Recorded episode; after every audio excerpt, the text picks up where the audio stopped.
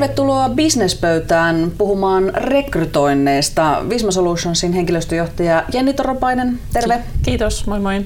Ja Kute Finlandin toimitusjohtaja Matti Jaakkola. Kiitos. Jenni on henkilöstörekrytoinnin ammattilainen yrityspuolelta, eli sinulla on paljon kokemuksia rekrytoinneista, eikö niin?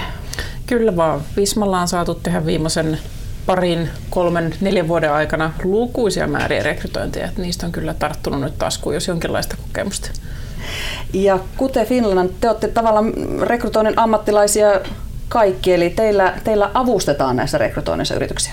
Kyllä. Me tehdään testejä, psykologisia testejä, koulutetaan ihmisiä käyttämään niitä ja sitten tuetaan ja avustetaan meidän asiakkaita myöskin joskus niissä ihan rekrytointitilanteissa henkilöarvioiden muodossa. Tänään on tarkoitus puhua siis tosissaankin rekrytoinneista ja antaa vinkkejä ö, yrityksille, jotka ehkä ovat vasta aloittamassa rekrytointeja, on kasvuvaihe ja, ja tarvitaan neuvoja ja vinkkejä siihen, että miten rekrytoinnit kannattaa aloittaa, miten niitä kannattaa tehdä, mitä asioita pitää ottaa huomioon. Niin lähdetään ihan liikkeelle siitä, että, että missä vaiheessa pienen yrityksen kannattaa aloittaa rekrytointi. Onko se siinä vaiheessa, kun hoksaa, että itse ei enää kerkiä tekemään kaikkea vai, vai miten? Kyllä se alkaa olla siinä vaiheessa, kun rahaa tulisi ovista ja ikkunoista enemmän sisään kuin sille kerkee ottaa vastaan. Et silloin se lisäkäsi tuottaa enemmän ja, ja saa sitä tuloja aikaiseksi, niin silloin se kannattaa, kannattaa lähteä miettimään rekrytointia. Hmm. Ja sitten kannattaa sekin pitää mielessä, että rekrytointi on tapa saada työtä tehtyä. Ja voi olla, että joku muukin tapa on, on järkevä. Voi olla vaikka kannattavaa vuokrata ensin ihminen töihin sinne taloon tai teettää se työ alihankkijalla tai, tai jotenkin muuta. Et se ei välttämättä ole aina se helpoin ja näppärin keino lähteä rekrytoimaan itselle työntekijää. Se voi olla näppärämpää, että pyytää jonkun toiminimiyrittäjän tekemään niitä töitä – vaikka jonkun tietyn määrän viikossa tai kuukaudessa. Niin tähän se varmaan niin kuin pienillä yrityksillä onkin alkuun se ongelma, että ehkä ei uskalleta kaikkien irtisanomissäädösten ja tällaisten takia lähteä heti rekrytoimaan omaa henkilökuntaa. Mutta jos on jo jonkun aikaa käyttänyt vaikkapa ostopalveluita, niin missä kohtaan sitä pitäisi sitten harkita sen? Onko mitään rajaa sanottavissa, että milloin kannattaa palkata se oma työntekijä? En mä ainakaan keksi mitään rajaa. Et, et sit, sitten kun alkaa ahistaa itse tehdä niitä hommia, niin sitten kannattaa ruveta miettimään, että olisiko, olisiko kaveri kiva, kiva sinne. Sä oot ihan oikeassa, se on hirveä paikka. Niin kuin yrittäjälle iso askel ottaa ensimmäinen työntekijä. Sitten ollaan vastuussa ja muistakin ihmisistä. Mm. No, jos ollaan päätetty, että lähdetään rekrytoimaan, tarvitaan lisää henkilökuntaa firmaan, niin äh, siellä on monenlaisia haasteita varmastikin niin kuin vastassa. Minkälaisiin asioihin kannattaa varautua? No ensimmäisenä tulee mieleen, että, että löytyykö sopivaa. Että onko sellaisia henkilöitä, joita olet etsimässä sellaisilla taidoilla, joita olet haluamassa sinne firmaan. Ja sitten kun ollaan ekaa henkilöä rekrytoimassa, niin sitten on vaikea vähän benchmarkata. Ei ole oikein ketään, jolta kysyä, että, että mitkä oli sun mielestä tärkeitä juttuja silloin, kun sinä tulit töihin. Et, et se löytyminen ja sitten ehkä ne omat ylimitoitetut vaatimukset sille työntekijälle, kun ajatellaan, että sen pitäisi osata tätä tota ja kolmatta. Mutta sitten se kuitenkin se ihminen on tulossa sinne töihin. Et, et, et löytyminen, se tunnistanko sen oikean sitten, kun se tulee eteen, on ne ekat asiat, mitä mulle tulee mieleen. Ja palkkaus toisaalta on yksi, mikä voi olla semmoinen, että paljonko kuuluisi maksaa, itse ehkä haluaisi päästä mahdollisimman vähällä, mutta sitten tuskin se, se on sama intressi siellä toisella puolella, että työntekijä haluaa todennäköisesti vähän enemmän. että siitä löydetään sitten sopiva, sopiva, mikä tyydyttää molempia osapuolia. Niin kompromissineuvotteluhan se on sitten loppujen lopuksi. Kyllä. Kun ajatellaan eri toimialoja, niin eri toimialoilla on varmasti myöskin hyvin erilaisia ö, haasteita rekrytoinnissa. Ja niin sulla on kokemus IT-alalta. Siellä se on se ongelma ilmeisestikin enimmäkseen niin, että ei tahdo oikein löytyä riittävästi hyviä hakijoita. Joo, kyllä varmaan tota, niin toimialojen välillä kuin sitten toimialan sisälläkin on tunnusomasta ehkä se semmoinen polarisoituminen. Eli on tietynlaisia tehtäviä, mitkä on tosi kysyttyjä. Sinne saa tosi niukasti hyviä tekijöitä, mutta sitten siinä samalla voi olla vieressä kavereita, mitkä olisi tulossa, mutta ne ei aivan vastaa sit siihen omaan sanotaanko osaamiskenttään. Että osaamis, asiat on mennyt vaikka niin paljon eteenpäin, että se oma osaaminen on jäänyt päivittämättä ja tämmöisiä henkilöitä voi paljonkin olla tarjolla, mutta ne ei sitten kuitenkaan vastaa ihan sitä, mitä itse etsii. Sitten toisaalta voi olla kokonaisia toimialoja, jotka on murroksessa ja siellä on, on niin kuin, työ muuttuu, työn tekemisen muu, tapa muuttuu, jolloin tota, voi syntyä joku uusi toimiala taas, minne ehkä pikkuhiljaa aletaan siirtymään, mutta tietysti työntekijälle, joka on ehkä tämmöisessä laskevassa laskevalla toimialalla, niin se tuntuu hankalalta lähteä etsimään kokonaan uutta. Tämmöisiä niin kuin erilaisia painopisteitä. Toiset alat vetää, toiset ei. Sitten ne, jotka sitä omaa osaamista jaksaa päivittää ja pitää yllä, niin niille varmasti aina kysyntää. Mm-hmm. Mm, ja sitten varmaan niin kuin ihan paikkakunnat vaikuttaa. Että eri paikoilla on erilainen vetovoima tekijä. Ja sitten joissa, joissakin tilanteissa varmaan voi olla niin koko maailmakin sitä sun rekrytointikenttää, että, että voi olla, että, että pystyt sen henkilön saamaan töihin vaikka Ruotsista, vaikka se tekeekin sitten tänne Suomeen päin hommia, jos sen haluaa, haluaa muuttaa. Niin etätyö on nykyaikana iso mahdollisuus jo. Kyllä, kyllä. Ja se pitää pitää mielessä. Ja sitten ehkä tuohon vielä, kun sanoit, että tota, joutuu yrittäjä ottaa riskinä, riskejä ja, ja näin päin pois, niin se ensimmäinen työntekijäkin ottaa kyllä aika iso riskin tullessaan ensimmäisenä työntekijänä sinne, mm. sinne taloon. Että, että, että siinä on niin kuin monenlaisia haasteita niiden oikeiden ihmisten löytämisessä, että kuka haluaa olla ensimmäinen työntekijä pienessä yrityksessä. Mielenkiintoinen näkökulma, koska ajatellutkaan sitä noin päin. Mm. Kyllä, kyllä. No kun lähdetään rekrytoimaan, niin mitä sinä pitäisi ensimmäiseksi tehdä? Onko se se ilmoitus sinne lehteen vai pitäisikö ennen sitä jo tehdä jonkinlaisia suunnitelmia tai jotain? Mä lähtisin liikkeelle ihan tavoitteiden tai toimenkuvan kautta. Mitä tämän henkilön tässä tehtävässä täytyy saada aikaiseksi, mitkä sen tavoitteet on. Sitten niistä lähtee rakentamaan tai kirjoittamaan toimenkuvaa ja saada siitä semmoinen mielekäs kokonaisuus. Ja miettii, yrittäjä voi helposti lähteä rakentamaan siitä semmoista monitoimiosaajaa, joka osaa kaiken, mutta pitää semmoinen realistinen ote siihen, että ei, ei lähde liikaa tavoittelemaan, että kukaan ei sit halua lähteä semmoiseen, ottaa semmoista haastetta, mikä tuntuu mahdottomalta toteuttaa, vaan semmoinen mielenkiintoinen kokonaisuus. Ja sitä sitten lähtee etsimään. Hmm. Ensimmäisenä kannattaa varmaan ottaa kuppi kahvia ja istahtaa ja vetää henkeä, että oikeasti, että onko lähdössä tämmöiseen rekrytointi, rekrytointirumbaan mukaan. Sitten kun päätös vielä senkin jälkeen voimassa, että tämä on hyvä ajatus, niin sitten kannattaa tosissaan, niin kuin Jenni sanoi, niin suunnitella, miettiä se koko rekrytointiprosessi, että mitä olen etsimässä, miten löydän sen henkilön ja miten tunnistan sen henkilön siinä vaiheessa, kun niitä henkilöitä mun edessä on kun lähtee tekemään sitä tavallaan sitä, miettii niitä tavoitteita, mitä sille henkilölle asetetaan ja niitä tehtäviä, niin kannattaako myöskin miettiä sillä, että nämä on ne ehdottomat vaatimukset ja sit näistä mä voin ehkä sitten niin kuin karsia, jos ei löydykään sellaista sitä ihan täydellistä hakijaa. No totta kai, ja sitten täytyy pitää mielessä se, että sit sillä työntekijällä voi itsellään vielä olla jotain aivan uutta, mitä et ole ehkä tullut edes ajatelleeksi. Että et sieltä voi tulla jotain hyvää, että oliko huomioinut tämän osa-alueen ollenkaan, ja, ja hänellä voisi olla annettavaa sinne, että silleen kannattaa lähteä avoimin mielin myöskin, että tietyt asiat, mitkä pitää saada tehdyksi, mutta sitten jättää vähän pelivaraa siihen. Neuvottelu se on sekin, että, että mitä sitten loppukädessä tehdään. Niin, sieltä voi löytyä vaikka helmiä, kunhan ei rajaa liian tarkasti sitä hakemustansa sitten esimerkiksi. Kyllä. Ja sitten myöskin se rohkeus ymmärtää itse, että mitä on hakemassa. Rohkeus kyllä jonkun verran rajatakin sitä, että se ihminen voi lukea sen hakemuksen ja katsoa, että ei, tämä on mun juttu. Mutta sitten se voi ajatella, että okei, että mun naapuri on tuommoinen, että se voisi tuohon hakea. Että jotenkin että se olisi mahdollisimman selkeä, ymmärrettävä, että mitä tässä ollaan hakemassa ja mitkä on ne asiat, mitkä on ihan välttämättömiä. Ja sitten jos on jotain muuta kivaa, niin, niin hyvä niin.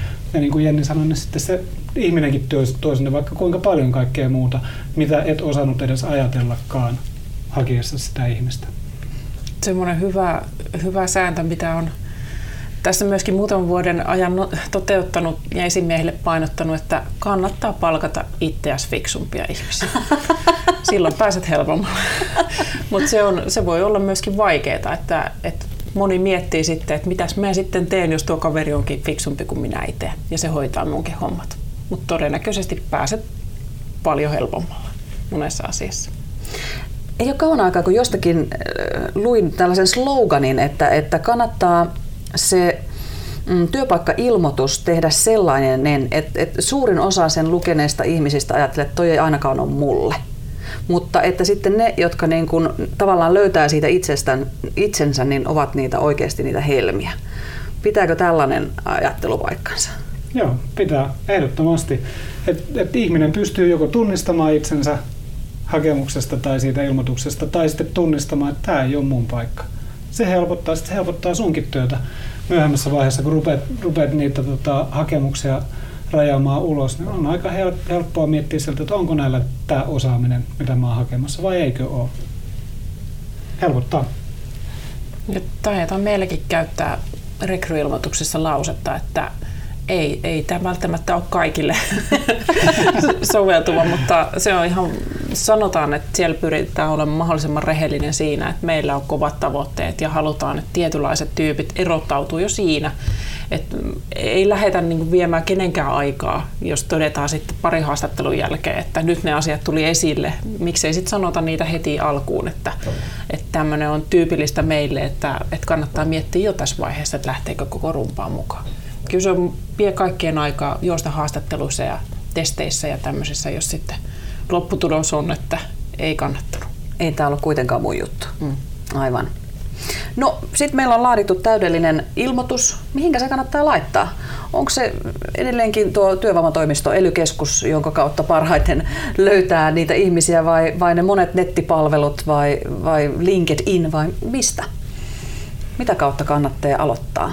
No, ekana mä miettisin, että tunnenko jonkun, joka voisi olla tuon kaltainen, tai tunteeko todennäköisesti joku mun asiakkaasta tai kontakteista jonkun tuommoista. Niin miettii ne omat verkostot. Löytyisikö sieltä, sieltä semmoinen niin matalalla roikkuva hedelmä, johon voisi saman tien tarttua, jonka voisi ottaa siihen hommaan mukaan. Ja sitten jos alkaa näyttää siltä, että ei löydy, niin sitten alkaa ottaa vähän muihin, muihin paikkoihin. Onko sitten elykeskus? Se varmaan riippuu ihan hirveän paljon myöskin siitä, että minkälaista henkilöä ja minkälaiseen tehtävään sitä henkilöä haetaan, että mikä se oikea, oikea kanava on. Että enää ei ole sellaista Helsingin Sanomien sunnuntai, sunnuntai tota, numeroa, johon kaikki mahdolliset työpaikat kannattaa laittaa. Ja varmaan yhtä oikeaa ei-sähköistäkään kanavaa ei ole, mikä tavoittaisi kaikki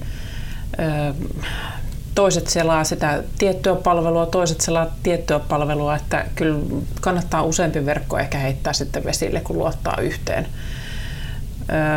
Elykeskus taitaa nykyisellä olla hieman haasteellinen jo siinäkin, että aktiivimalli on ehkä polkassut meitä kintuille, että, että tota, sitä kautta voi saada hakemuksia, jotka on ikään kuin pakotettu hakemaan, mutta todellinen motiivi voi jäädä vähän sitten himmeämmälle. Eli, eli tota, e, vaikea löytää semmoista yhtä ainoata oikeaa kanavaa.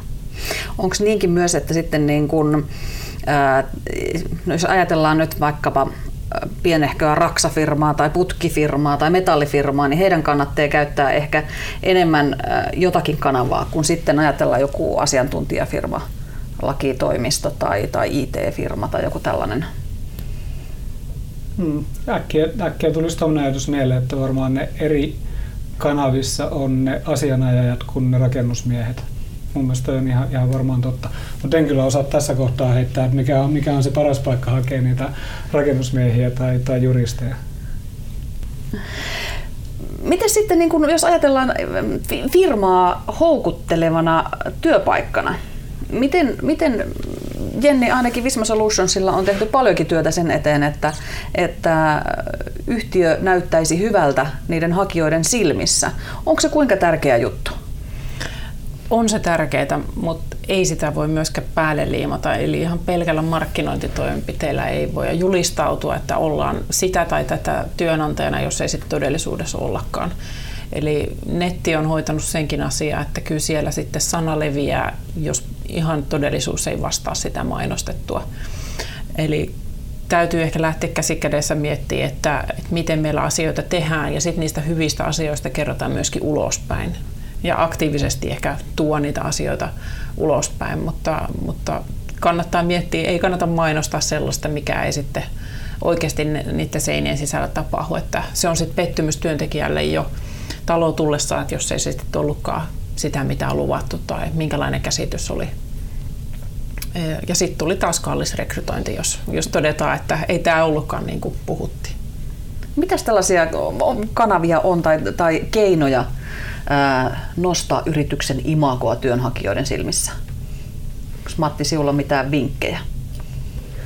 No, jos se on eka työntekijä, niin sitten ei ole niitä muita työntekijöitä, jotka vois kertoa sitä hyvää sanomaa, mutta ky- kyllähän jokaisella yrityksellä on jonkunlainen maine. Ja se maine tulee sieltä asiakkaiden kautta, niiden ihmisten kautta, jotka on, on sen yrityksen toiminnan kohteena jotenkin ollut tai nähnyt sitä jossain muualla. Ihan niin kuin jokaisella työntekijälläkin on joku maine, niin sillä yritykselläkin on joku maine ja, ja joku sen tietää ja jostain sen saa kiinni, että onko se internetistä vai onko se sitten paikallisesti, kun sä puhut niiden muiden rakennusliikkeiden kanssa, että, että siellä on kyllä ihan karseata olla siinä paikassa tai siellä on ihan mahtavaa olla siinä paikassa töissä. Että se mielikuva vaikuttaa tosi paljon ja useimmiten ne mielikuvat ainakin jollain tavalla perustuu ihan oikeaan toimintaan. Jostainhan ihmiset saa, saa käsitystä, että minkälaista missäkin työpaikassa on. Että ihan niin kuin Jenni sanoi, niin ei voi kyllä päälle liimata sellaista kuvaa yrityksestä, joka ei yhtään pitäisi paikkansa. Puskaradio toimii kyllä. Puskaradio, ihmiset puhuu ja nykyään on hirveän helppo löytää, löytää tota, tietoa ja löytää ihmisiä, jolla on kokemusta jostain yrityksestä. Kyllä, internet on tullut siinäkin apuun. Ja huonot kokemukset leviää yleensä vielä vähän tehokkaammin kuin ne hyvät. Et jos jollakin on hyvä työpaikka, niin se harvoin siitä pitää ihan niin paljon meteliä kuin se, jolla asiat on siellä pielessä. Kyllä. Mm. No mennään tavallaan prosessissa eteenpäin, että on saatu ilmoitus ja siihen on tullut hakemuksiakin. Kannattaako niiden hakijoiden taustoja selvittää ja mitä sieltä taustoista nykyaikana voi selvittää? Niin oikeastaan koko se rekrytointiprosessi on, on varmaan sen tausto, taustojen selvittämistä ja sen ihmisen ikään kuin mittaamista jolla, jollain menetelmillä. Haastattelu on taustojen selvittämistä tai referenssit on taustojen selvittämistä tai, tai testit on taustojen selvittämistä, että, että kaikki ne on sellaisia toimia, joilla me yritetään vähentää sitä meidän omaa epävarmuutta, että voinko palkata tämän ja tuleeko tämä oikeasti tämä tyyppi tekemään niitä töitä sillä tavalla kuin minä toivon. Ja, ja siinäkin jo, silloin kun se eka kuppi juotiin kahvia ja päätettiin, että nyt lähdetään miettimään tätä rekrytointihommaa, niin siinä kohtaa kannattaa miettiä, että miltä se minun valintaprosessi näyttää, että missä vaiheessa mä haastattelen niitä ihmisiä, keitä mä otan sinne haastatteluun, mitä tapahtuu haastattelun jälkeen, kysynkö ehkä edelliseltä työnantajilta, työkavereilta referenssejä ja miten sitten ylipäätään niin teen sen valinnan ja miten klousaan sen, sen sopimuksen sen valitun kanssa. Niin, eli kannattaa olla tavallaan visualisoituna se koko prosessi jo etukäteen. Suunnitelma ja tavoite kirkkaana mielessä. Mm. Tai paperilla. Miten siellä haastattelussa, äh, onko jotakin sellaisia Jenni, sinä olet paljon haastatellut ihmisiä. Onko jotakin sellaisia kysymyksiä, jotka kannattaa kysyä kaikilta, jotka paljastaa jotain syvimpiä olemuksia siitä ihmisestä? Onko sellaisia kysymyksiä olemassa? Mm, no ei nyt tule mieleen jotain tiettyä kysymystä, mikä tästäkin autuaaksi, mutta ehkä enemmänkin haastatteluissa pitäisi mielessä sen, että eniten käyttäisin semmoisia avoimia kysymyksiä, ei anna vastauksia henkilölle suuhun. Olethan sitä mieltä, että ethän sinä koskaan tee, mihin on helppo vastata niin kuin on toivottu. Ja toinen on sitten se, että, että mieluummin käyttää esimerkkejä, ei niinkään, että, että käyttäydytkö näin ja näin, vaan anna esimerkki käyttäytymisestä tässä ja tässä tilanteessa jolloin sitten henkilö joutuu ei pelkästään vastaa sen mukaan, mitä hän haluaisi toimia, vaan joutuu vähän kaivaa, että miten se historia meni, että miten käyttäydyn tämmöisessä tilanteessa. Näistä saa huomattavasti enemmän irti tämmöisistä kysymyksistä kuin, kuin ihan semmoisesta valmiiksi pureskelluista. Onko Matilla jotain hyviä, tuleeko mieleen kysymyksiä, mitä kannattaa esittää haastattelussa? Kannattaa esittää sellaisia kysymyksiä, joihin se kandidaatti pääsee kertomaan, että miten se on sen kaltaisessa tilanteessa oikeassa elämässä toiminut. Vaikka voitko kertoa viime kerrasta, kun saat jonkun vakuuttuneeksi oman ajatuksesi hyvyydestä. Sen kaltainen, jossa se joutuu kertoa, että mitä se on tehnyt, millä tavalla se on, se on toiminut ja mikä on ollut se lopputulos. Ja selviää sekin, että onko koskaan ollut tuommoisessa tilanteessa. Oikein, oikein, just näin. Ja semmoisia on vaikea lähteä keksimään. Siinä on mm-hmm. hankala lähteä, jos kysyt, että ootko hyvä vaikuttamaan muihin ihmisiin, niin kuka vaan, jolla herneet sillä päässä vähän yhteen koliseen, niin sanoo, että joo, hirmu hyvä, koko ajan. Kyllä. Mutta sitten kun kysyt, esität kysymykset, voitko kertoa esimerkin, niin se alkaa olemaan jo sitten paljon haastavampaa. Yleensä ennen kuin haastatteluihin edes kutsutaan ihmisiä, niin heitä testataan hyvinkin monella tavalla nykyaikana. On kaikenlaisia psykologisia testejä ja, ja, ja ominaisuuksia testataan monella tapaa. Matti, tämä on sun niin kuin ammattitaitoa ja, ja niin kuin teidän firma tekee tätä koko ajan. Ähm, mitä kaikkea ihmisistä voi nykyaikana testata? Tavallisimmin me testataan ihmisten kykyrakennetta. Siellä voi olla joitain erityisiä kykyjä, vaikka jotain kielellistä tai numerista tai avaruudellista hahmottamista. Vähän riippuu tilanteesta. Kykyrakenteita voi testata. Sitten ihmisen persoonallisuutta voi testata, minkälaiset toimintatyylit on sille ominaisia, miten se tavallisesti toimii erilaisissa tilanteissa. Motivaatiota voi testata, luotettavuutta tai riskikäyttäytymistä voi testata ja, ja vaikkapa luovuuttakin voi testata, että kuinka luova henkilö on ja kuinka todennäköisesti se tulee keksimään luovia, luovia tapoja ratkaista ongelmia. Miten luovuutta esimerkiksi testataan? Onko siellä jotain tehtäviä, joiden kautta ne tulee vai onko siellä raksiruutuun kysymyksiä? Siellä on tehtäviä. Se joudut rakentamaan jostain osasista vaikka jonkun piirroksen ja sitten se voi kertoa, että mitä se piirros esittää. Ja riippuu, että miten paljon sä oot pystynyt käyttämään eri palikoita, ja miten monimutkainen se on, niin sitä enemmän se osoittaa, että olet luova. Siis niin kuin esimerkiksi tällä tavalla pystytään luovuutta määrittelemään tai mittaamaan. Okei. Okay. Jenni, mikä merkitys siinä hakuprosessissa tavallaan on sillä näillä kaikkien tällaisten testien tuloksilla? Kyllä niillä on meillä ainakin aika iso painoarvo. Testit on kuitenkin niin viirattuja, että siellä ei pääse vaikuttamaan ulkopuoliset asiat, esimerkiksi haastattelijan päivän fiilis tai, tai mikään muu tämmöinen ulkokohtainen tekijä. Testit on kaikille samat.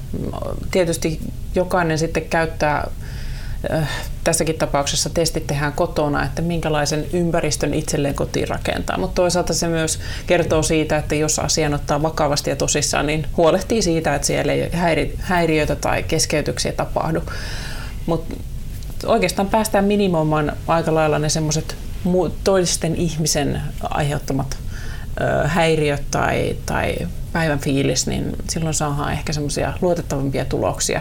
Ja ehkä niin kuin enemmän mitattavia, vertailu, vertailukelpoisempia tuloksia. Niin just mietin, että niin nyt on varmaan helpompi vertailla, kun on jotain niin kuin mustaa valkosta vaikkapa viidestä ihmisestä, jotka on, joilla on kaikilla sama koulutus ja yhtä paljon työkokemusta jne. jne.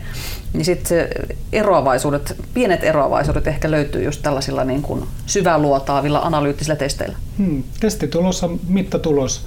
Se kertoo sun vaikka jonkun kyvyn määrän tai kielitaidon määrän, niin se on vertailtavaa tietoa. Sun on helppo laittaa ne vierekkäin ne kandidaatit, jotka sulla on siinä, siinä loppuvaiheessa tai alkuvaiheessakin sen mittatuloksen perusteella.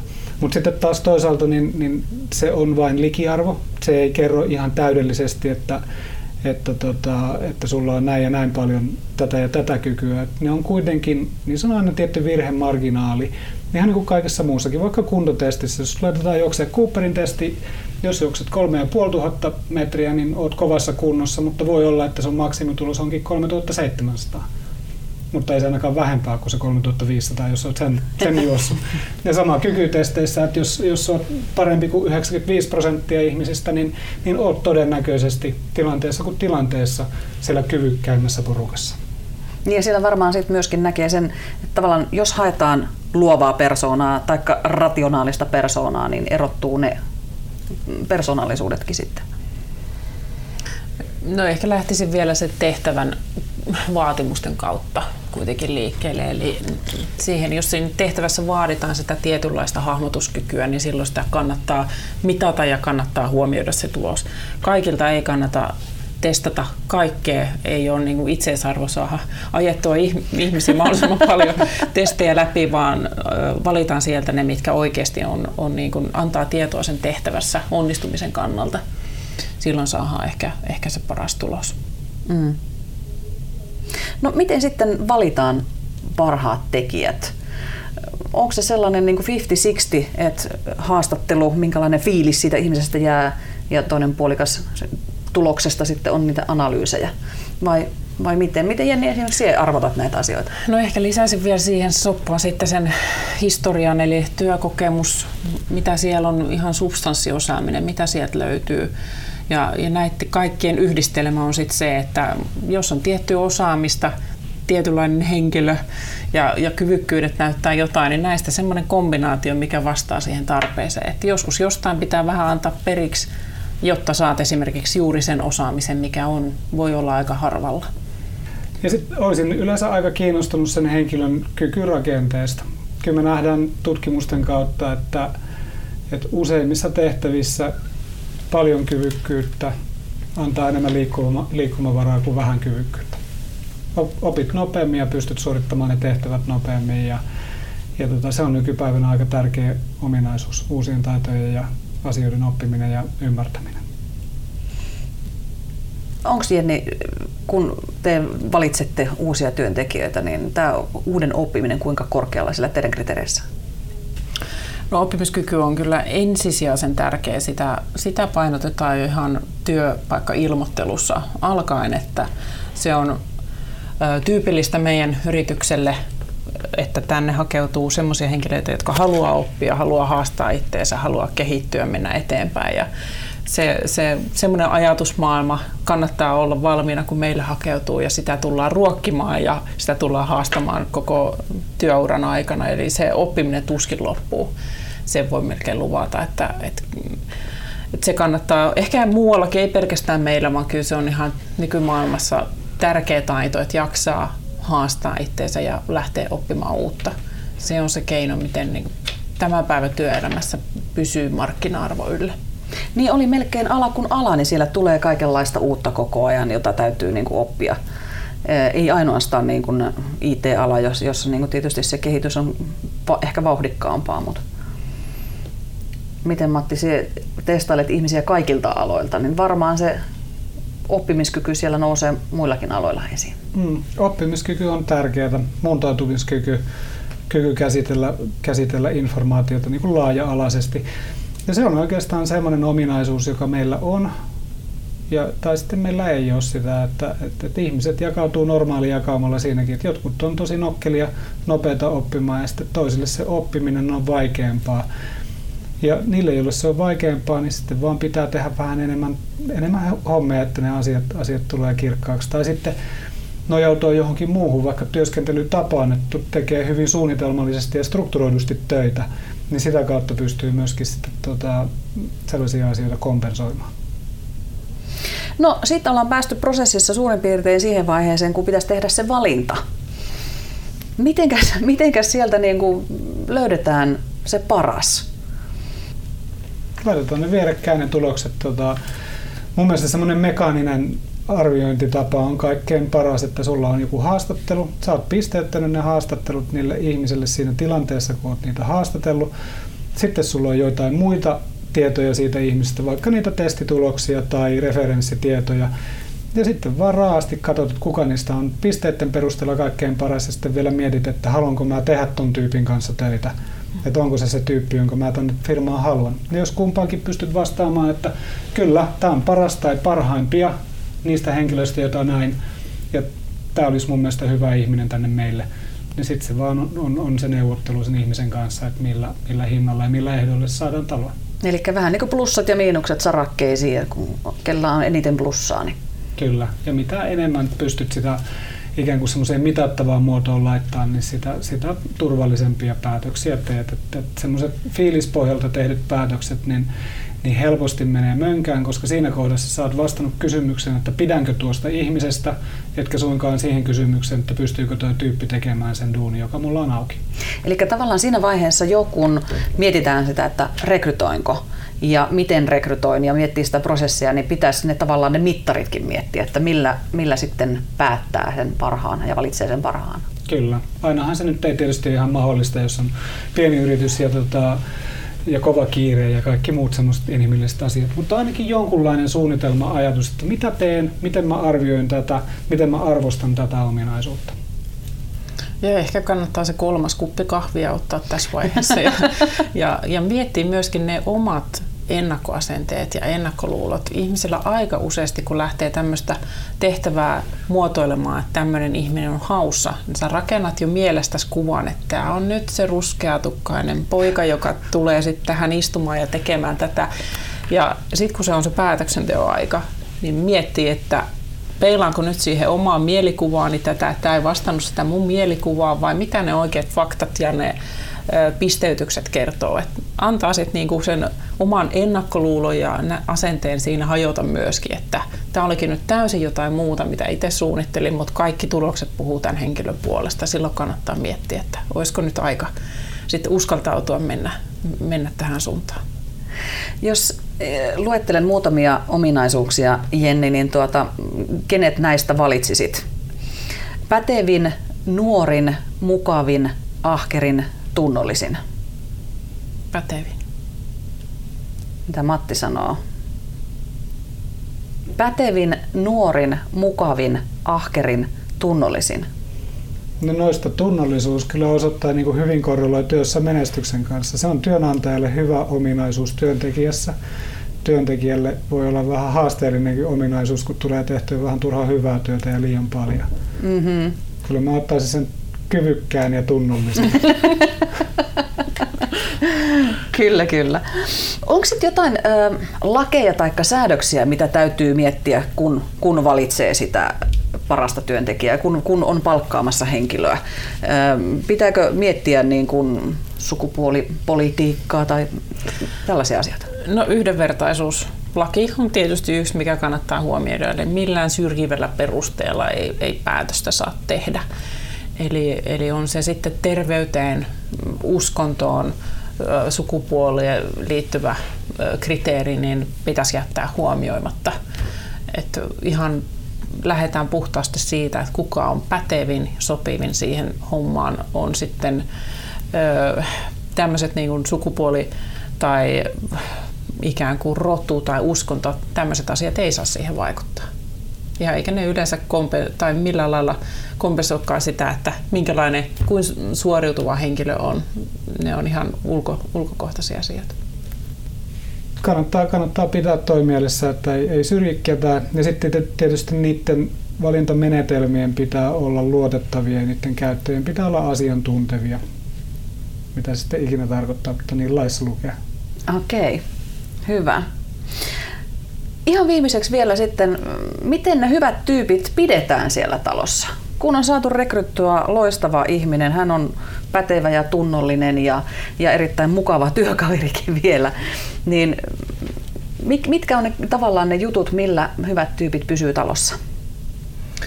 Lunastetaan ne lupaukset, mitä on rakenneltu ilmoituksessa, haastatteluissa – jos on maalattu kuvaa tietynlaisesta yrityksestä, tietynlaisesta työstä, niin silloin tämä henkilö on tulossa siihen eikä johonkin muuhun. Jos se odotukset rikkoutuu, että ne ei ollutkaan niin kuin luvattiin, niin kyllä se henkilö rupeaa sitten enemmän tai myöhemmin miettimään jotain muuta. Toki sitten voi tulla muutoksia siinä työssä itsessään, että, että se joutuukin sitä viemään semmoiseen suuntaan, mikä ei ole työntekijälle mieluisaa. Siihen voi olla hankalampi vaikuttaa, mutta lupausten pitäminen ja keskustelu, ihan avoin keskustelu sen henkilön kanssa, että mitä hän sitten jatkossakin odottaa. Ja ollaan siinä kuulolla, että voidaanko niihin odotuksiin, toiveisiin vastata. Jos henkilö haluaa kehittyä, haluaa haasteita, niin pyritään tarjoamaan niitä – mutta jos hän on hyvin semmoinen turvallisuushakuinen, tykkää ehkä enemmän pitäytyä siinä omassa työssä, olla hyvä siinä, mutta ei välttämättä halua sitä lähteä laajentamaan, niin onko se sitten mahdollista? Että, että se on tärkeä taito tietysti tehtävissä sekin, että, että haluaa vain suoriutua siinä omassa hyvin ja se riittää, niin mennään sitten sen mukaan. Että ei lähdetä väkisin haastamaan, jos ei sitten sille ole tilausta. Mm. Hmm. Kyllä ihmisten reilu kohtelu on tärkeää. Sitten kannattaa niin kuin työntekijöiden kohdalla aina muistaa, että ne, ne ei ole sun omia, ne on vähän niin kuin lainassa sulla. Ja, ja niitä kun kohtelee hyvin, niin, niin todennäköisesti ne pidempään siellä pysyy. Ja sitten on tilanteita, joissa vaan ihmiset haluaa muutosta tai, tai vaihtaa työpaikkaa ja sekin pitää jotenkin hyväksyä ja ymmärtää ja, ja siihenkin voi varautua jo, jo ehkä sellainen niin rekrytointi, rekrytointi kohdassa, että, että miettii, että okei, että mä oon tosi onnellinen, jos tämä ihminen pysyy mulla vaikka neljä vuotta. Ja se on mulle hyvä suoritus ja saavutus. Ja, ja sitten sen jälkeen ehkä, ehkä tota, pitää löytyä sille ihmiselle jotain uusia haasteita. Jos on pieni yritys, niin niitä ei välttämättä sieltä oman, oman firman sisältä löydy. Et jotenkin hyväksyy myöskin sen, että, että pystyn työnantajana tekemään vain tietyn määrän asioita ja tarjoamaan vain tietyn määrän haasteita ja mahdollisuuksia.